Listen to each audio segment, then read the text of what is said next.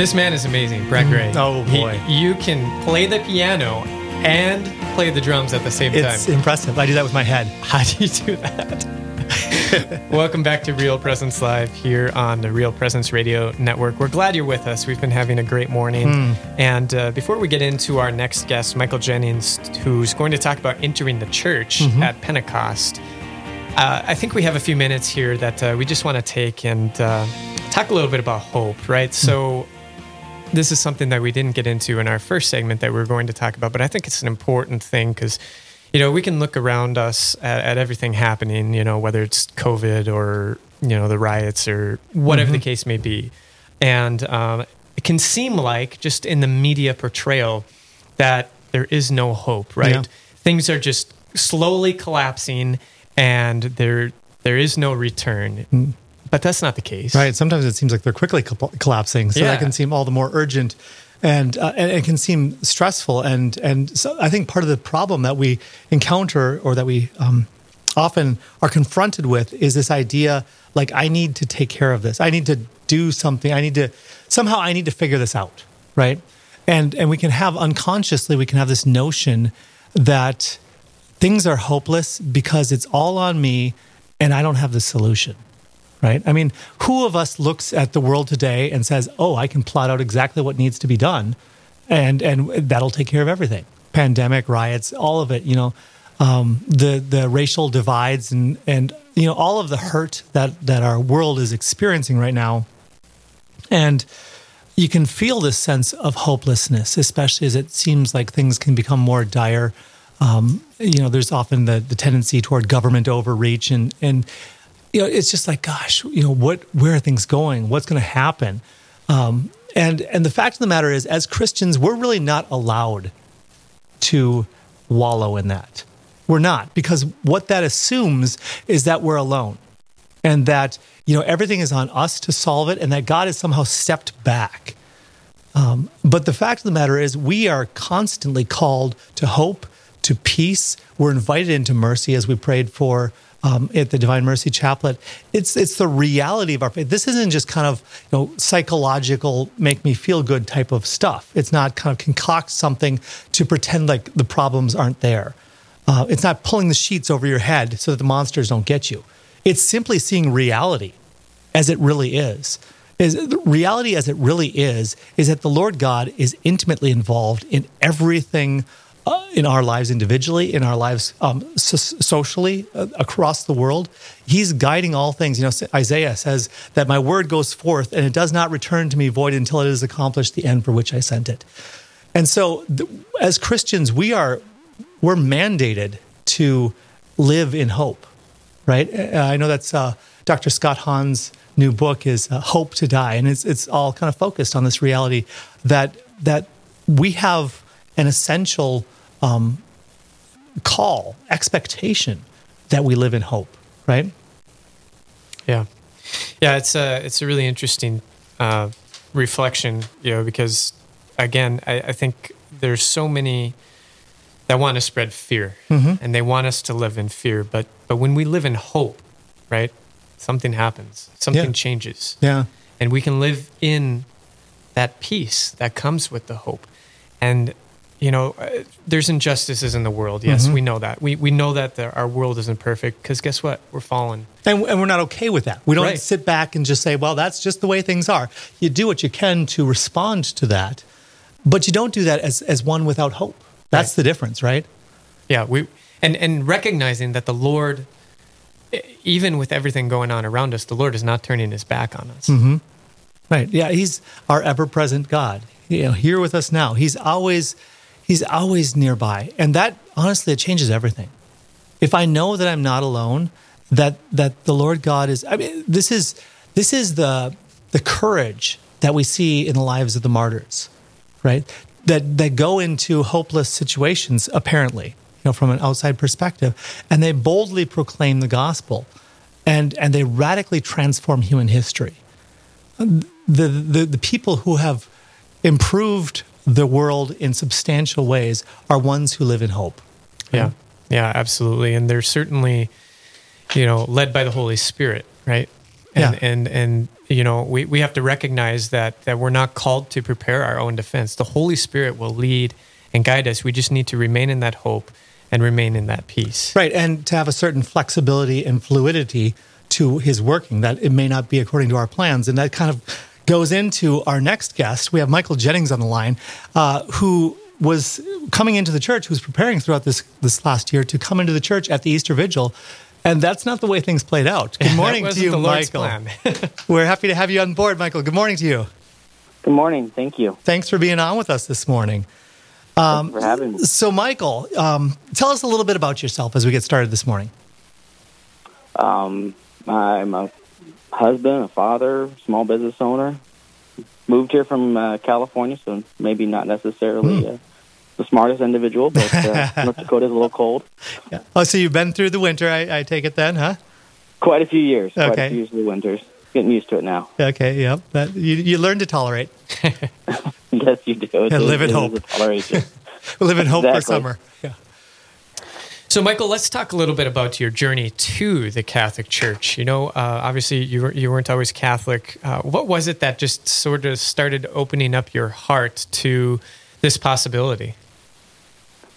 Well, uh, I wasn't raised in the Catholic Church for sure. I was raised in um, a non-denominational church, and so you know I had preconceptions coming into this. Um, in fact, it was my daughter actually being uh, we needed to move her schools mid, mid-year last year, and one of the options that came available to us was St. Joe's, and hmm. we weren't sure about it. You know, putting our daughter in a Catholic school, not being Catholic, you know, it, it was concerning in, in certain ways. We just didn't know anything, to be honest with you. And what we did know was actually not true. Hmm. Mm-hmm.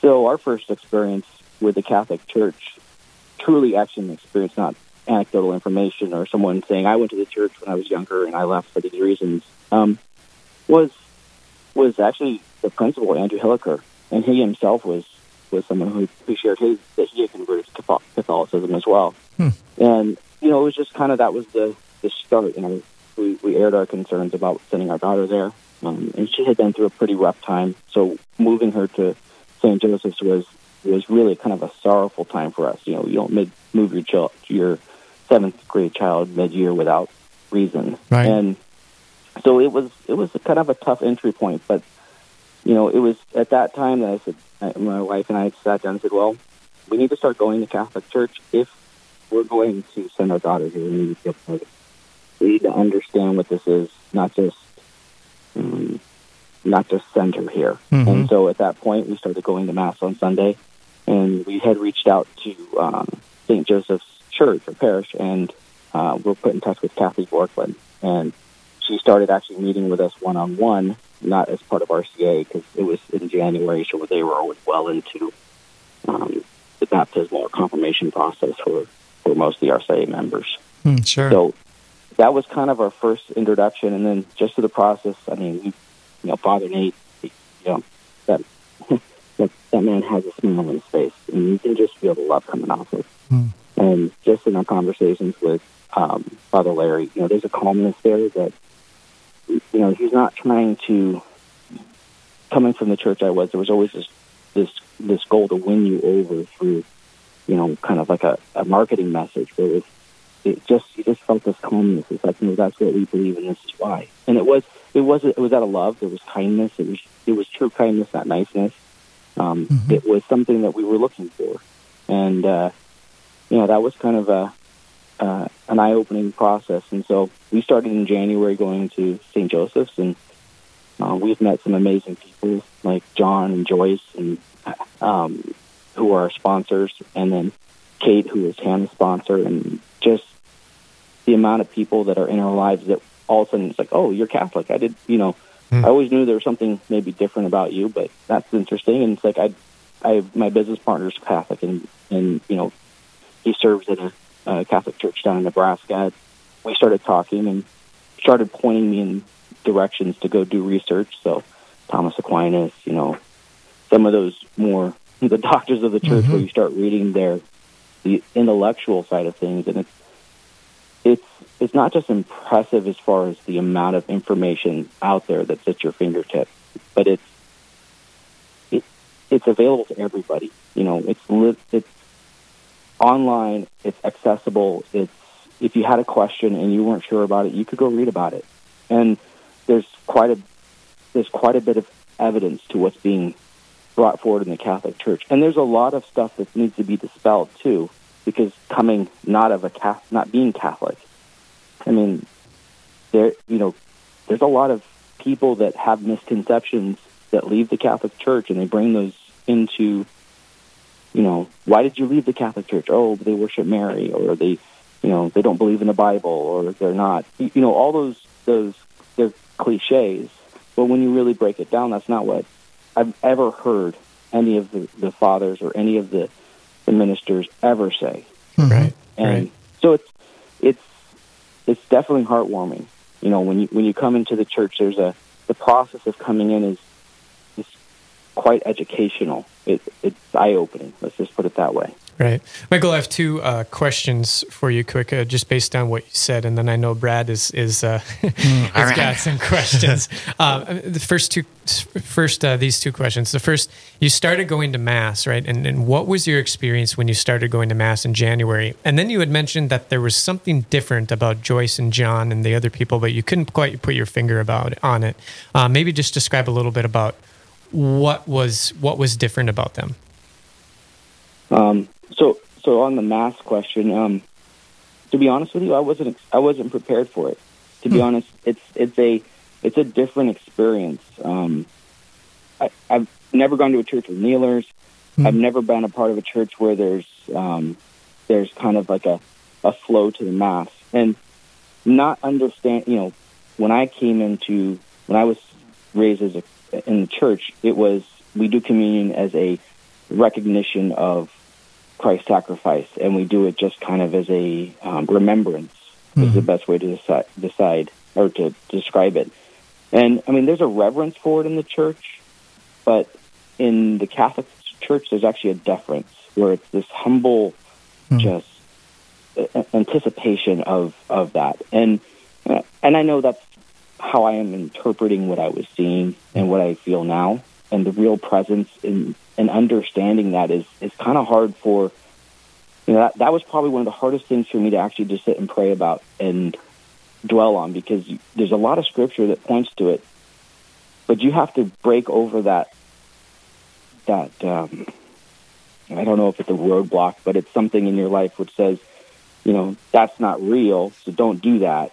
You know, and then when you start really looking at what Christ was saying and what he was talking about is like he didn't sacrifice himself on the cross for for some cliche mm. or hmm. for some you know some some quasi representation of what he did. He he did it and he said he was going to do it and he told his disciples and he told the people what it was going to mean.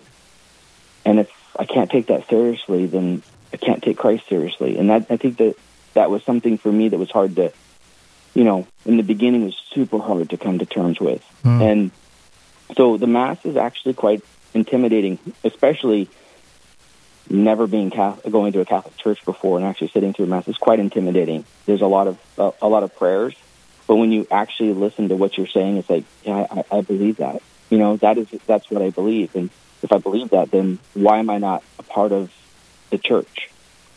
And understanding what it is. Beautiful. That is that's awesome, Michael. I can just hear your faith, the depth of your faith shining through. We are listening. If you're just tuning in right now, we're speaking with Michael Jennings.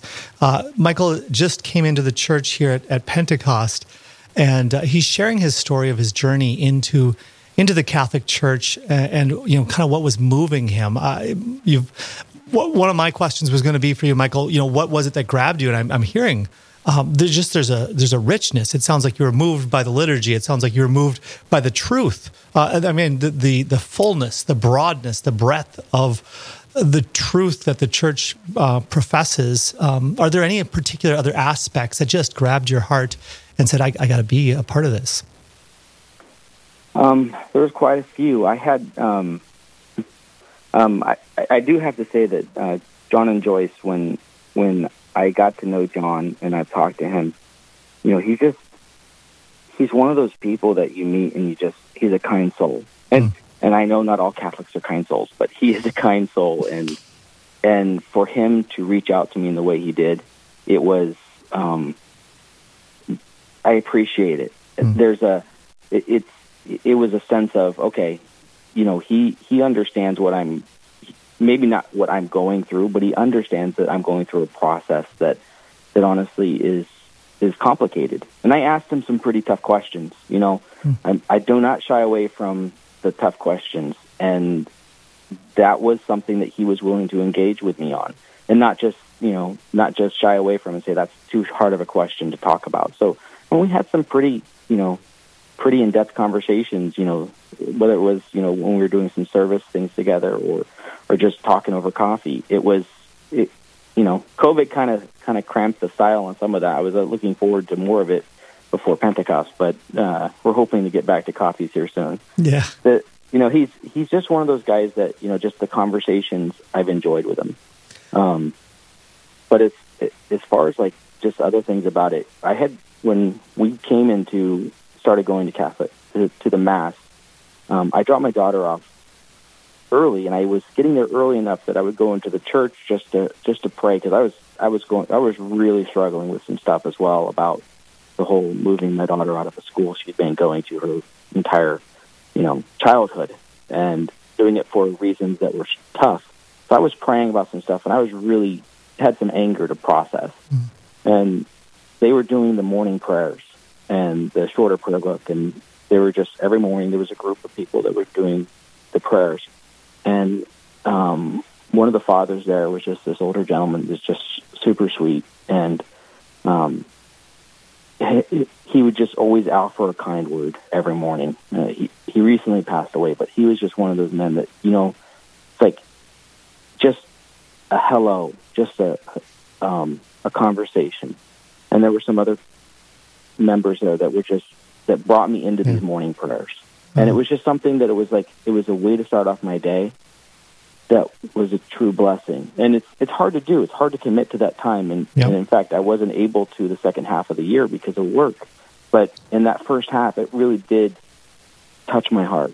That's it was awesome. something that you know made me. Oh, I'm going to go out and buy that shorter prayer book. Even if I don't become Catholic, I'm going to do that prayer because it's just it's it's an amazing way to start off your day with scriptures and just Beautiful. it's a it's it puts God on your heart for the day. Love it, Michael. That is that is fantastic. We only have a couple minutes left, and I, I'm loving everything you're sharing. It's it's powerful and moving. Uh, you've had every journey into the church is is unique, but this year was especially unique with COVID, with with things being shuffled around, and you know, originally you'd be received into the, the church at the Easter Vigil, but uh, instead it wound up being on Pentecost. We only have you know a little like a month, a minute and a half left. But I want to hear what that was like for you, having having that kind of waiting period, and then ultimately uh, being received in this past uh, Sunday on Pentecost. Uh, there was a bit of disappointment. Yeah. Um, but to be honest with you, I don't, I didn't know what I was m- missing yet. Hmm. I mean, maybe next year it may be more impactful that I miss the Eas- Easter Vigil. Hmm. Um, I honestly haven't been to one yet. So, it, I mean, I know what it is. I understand the, the, the significance of it, but I haven't been to one. Yeah. And that, and I'm disappointed. That, that's a disappointment. And as much as I would have loved to have been received at that time, you know, being received on Pentecost, and it was a real small gathering. I mean, there was just pretty much the RCIA members and the confirmations and Yeah. a, a small group of people and our sponsors, and you know, it was it was quite intimate. And then the message about the Holy Spirit on that day and the coming of the Holy Spirit and how Father Larry shared that it was it was it was good. It was it was a very good way to come into the church.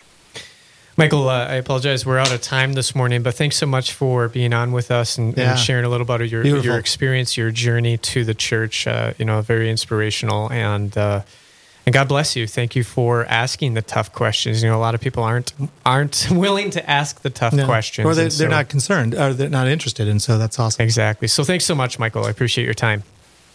Thank you so much. Up next, it's a topic that's close to the heart of my co host, Brad Gray. And it's also close to the heart of a chaplain because he has a special love for cooking. Father Damien Schill, he is uh, Chief of Chaplain Service for the Minneapolis Veterans Administration Healthcare System, but he also is an author, a cookbook author, and we'll visit with him on the other side of the break. Sounds like he's also the chef of chaplain services. Stay with us. Live, engaging, and local. This is Real Presence Live, where we bring you positive and uplifting stories and share the great things happening in our local area on the Real Presence Radio Network.